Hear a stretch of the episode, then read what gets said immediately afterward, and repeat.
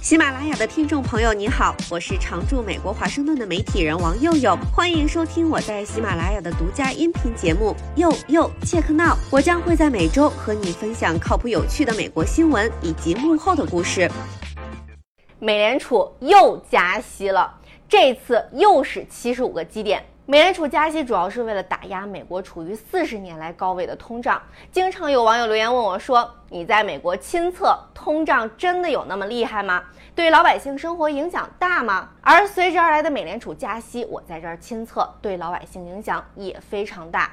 因为美联储一提高基准利率，经济中涉及利率的一切都会受到影响，牵一发而动全身。今天我就来跟大家聊聊美联储加息，谁是赢家？谁是输家？先聊聊输家，首当其冲，现在想买房的人。对于美国人来说，房子也是个大件儿。据统计，美国家庭资产里房产平均占到三分之一。虽然买房的时候申请的抵押贷款利率跟美联储定的这个基准利率实际上没有直接关系，但放贷机构在一定程度上根据他们对美联储的预期来上下调整利率。由于今年通胀一直在飙升，所以出于对美联储加息的预期，抵押贷款利率在整个春天一路飙升。比如说，三十年期固定抵押贷款利率。上个月一度涨到百分之六点二八，最近稍稍回落到百分之五点五，而年初的时候才百分之三点二九，这大概是个什么概念呢？如果贷四十万美元，年初的时候每个月只用还一千七百美元，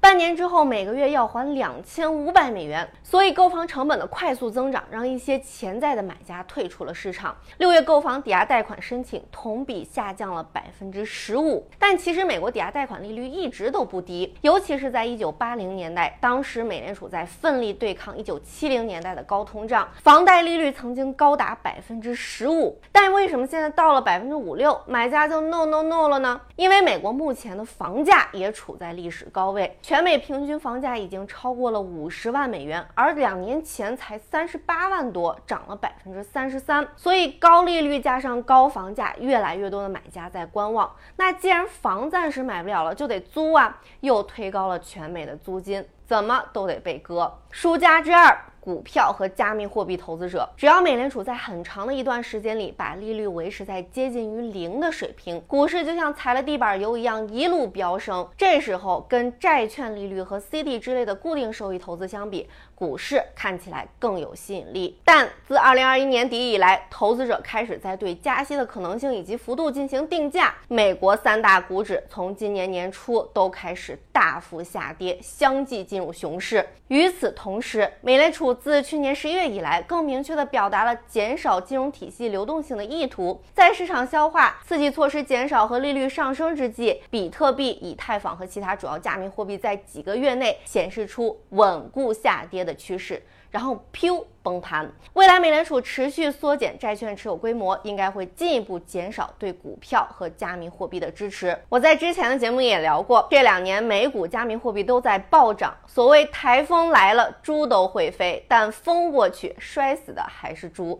第三大输家，信用卡有欠款的人。美国人是非常依赖信用卡的，百分之八十三的美国人有至少一张信用卡，百分之四十一的消费者更习惯用信用卡付款。截至二零二一年。美国有十一亿张信用卡，平均每人有三点八张。美国家庭的平均信用卡债务是六千两百七十美元。大多数信用卡是浮动利率，会随着联邦基金利率的变化而浮动。美联储持续加息，意味着利率将走高。如果信用卡上有欠款，将会面临更高的利息。截至七月二十号，美国信用卡平均年利率是。百分之十七点二五，那谁是赢家呢？储蓄爱好者。由于过去几年的利率如此之低，美国大大小小的银行利率几乎可以忽略不计。